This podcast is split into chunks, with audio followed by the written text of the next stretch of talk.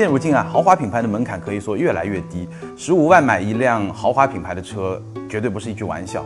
所以有人说呢，像奥迪 A3 这样的车呢，是属于豪华品牌的非豪华车。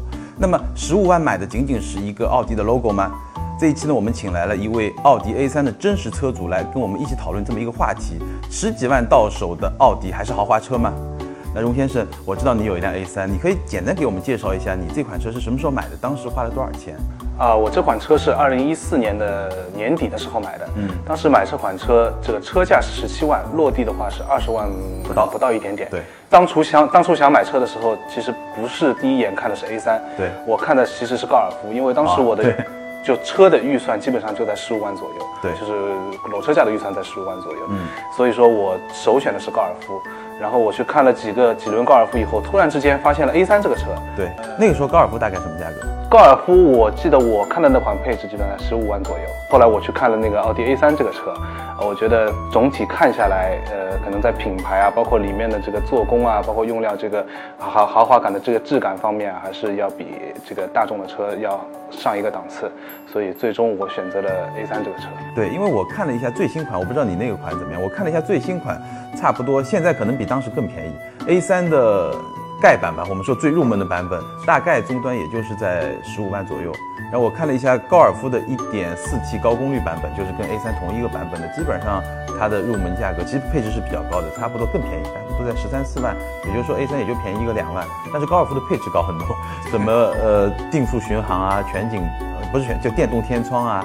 然后包括像真皮座椅啊、方向盘换挡啊、车内氛围灯啊，其实有非常丰富的一些配置，所以基本上就这么一种状况，就是高尔夫的配置会很高，高一点，对吧？然后奥迪呢，呃，贵的其实也不是很多。我当时买这款车的时候，可能高尔夫的配置也没有这么现在这么丰富，那奥迪 A3 的配置也跟现在的入门版的配置。也是不一样的。但是我买这款，对对，还要低，还要低很多。对，我那款车是没有天窗的，没有天窗。然后方向盘也不也不是那种真皮的多功能方向盘。对，然后没有倒车影像，没有定速巡航，对，都没有，什么都没有。但是基本呃三大件是一样的，跟现在的现款车是一样的。对，其实高尔夫跟 A3 三大件都是一样，对吧？对对。一点四 T 的加上七速双离合，然后。整个底盘对吧？前麦弗逊后多连杆，其实都是差不多的。对对对。因为我买的当时是二零一四款的进取型，是属于盖中盖的版本。嗯。所以它呃前面大灯，你知道奥迪是个灯厂。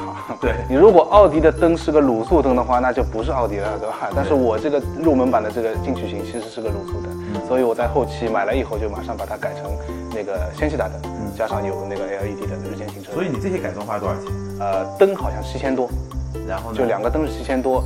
然后方向盘好像也是六七千的样子，定速巡航加那个倒车影像前面那个大屏，大概加起来是三千多这样。所以你基本上是买了一个盖中盖的 A 三然后呢，把你自己想要的东西呢后期再加上去。是，所以我这么听下来，其实你加上去也有小二十万了。呃，对对对，有，对吧？但是现在可能会更便宜一点。是。那很多人会说，这个买 A 三就是买了一个 logo，因为它在底子上，我们刚才说了，跟高尔夫是一样的。对。然后它的配置又很低，你看你还是要花一点，花花那么差不多小两万，然后来做一些加重。所以你会同意这种说法吗？其实我觉得，就我实际开下来，包括我之前去看车的时候，我看过高尔夫，包括里面的那个整体的设计的用料啊、质感啊，包括那些旋钮的质感啊，其实我觉得奥迪相比大众的话，还是有一个很大的提升的。包括在一些看不见的地方，包括里面的隔音的处理，就是后备箱你可以打开，把下面翻翻开，下面的隔音棉还是很厚的。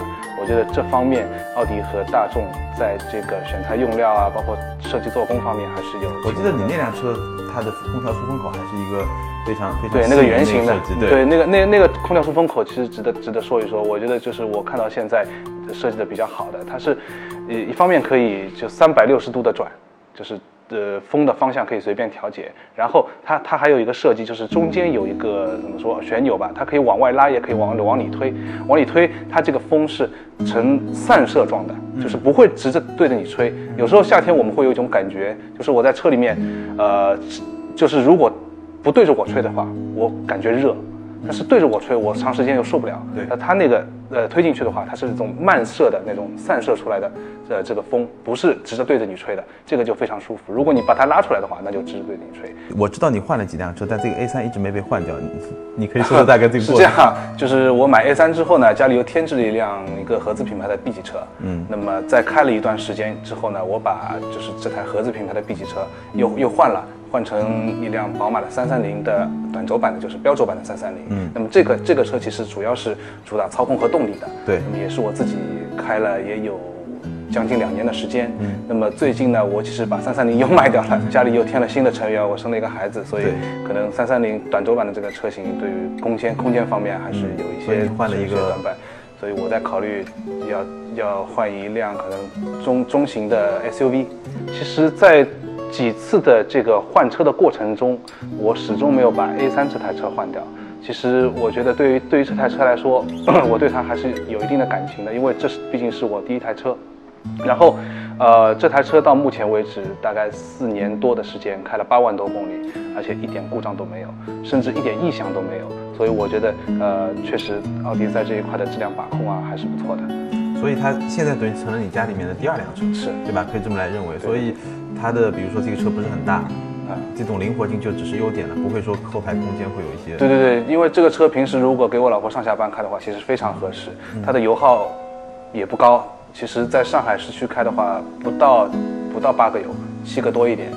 然后其实有很多人说它的双离合，其实我现在八万多公里开下来没有问题，而且路况都是基本上都是上海市区上下班，你知道很堵的，对吧？都是这种情况。对，所以我们刚才其实是聊了奥迪和大众车主之间这种相互不理解，对吧？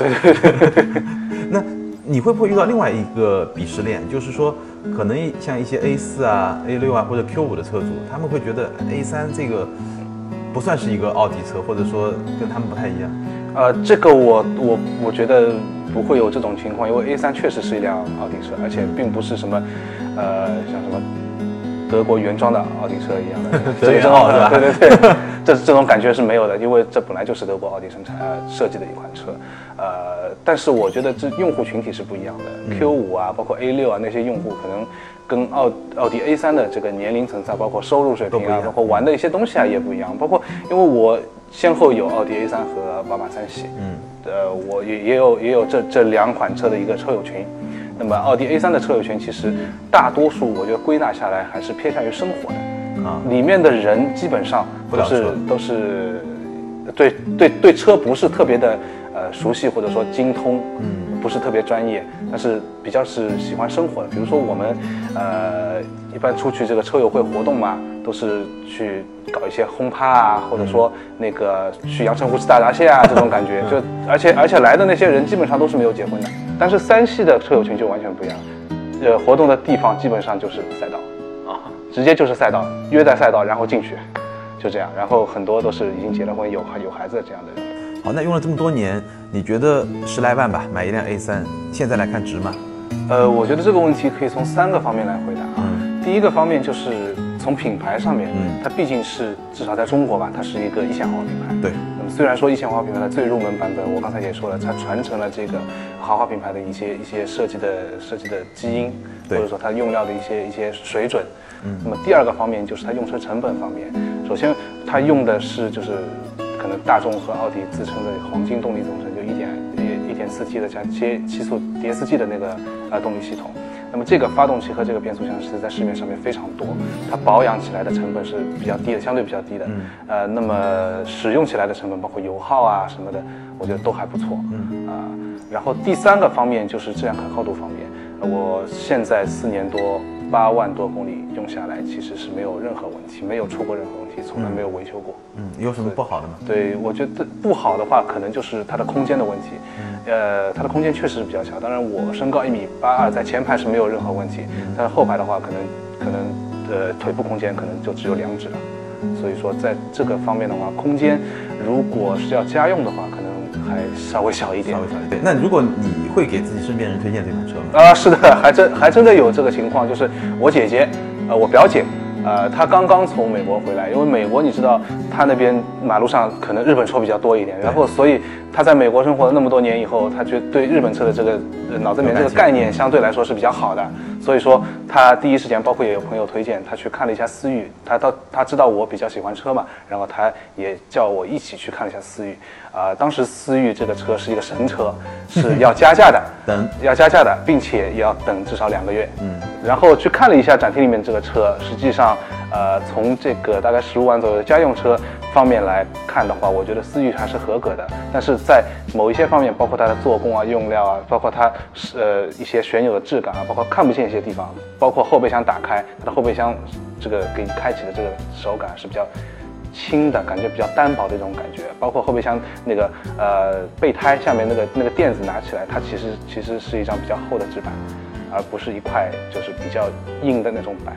这个上面的那个植绒材料啊，包括呃各方面的那些隔音啊，做的都不是特别的好。然后我就跟我姐姐推荐说，其实呃我就说推荐你买思域的人有没有开过新款思域？实际上是没有，但是奥迪 A3 我自己开了四年。所以说我建议你可以去看一下奥迪这奥迪 A3 这个车，其实比相比思域的话贵不了多少。我最终推荐了他买奥迪，实际上落地也没有超过二十万，而且配置比我之前的那个要高很多了。好，那最后回到我们的主题，你觉得十几万、二十万不到落地的 A 三算是一辆豪华车吗？呃，我觉得从品牌上面来说，它肯定在中国是一个一线豪华品牌，包括它整体的一个设计啊，包括做工用料啊，那些质感啊，其实也是达到了这个豪华品牌应有的一个高度。虽然它的价格其实落地并没有到二十万，但是从另外一个角度上面来说，我觉得就是落地没有到二十万的这样一个一线豪华豪华的品牌，在某些配置上面肯定是有缺失的，包括现在最流行的车联网啊，然后比如说主动的。主动安全系统啊，包括这个半自动的，比如说呃这个自动驾驶的这个系统，其实它是都是没有的，灯都没有，灯厂的灯没有，它是卤素灯，然后天窗没有，然后定速巡航没有，然后倒车影像没有，这些我觉得呃是豪华品牌应该标配的一些功能，它是没有的。那么其实我觉得你要十五万买一辆豪华品牌的车，你还要什么自行车呢，是吧？如果你要那些东西的话，你你可以去看一下领克零一。对吧？我觉得都有对吧对对对，都有。所以我们最后成了领克零一广告了。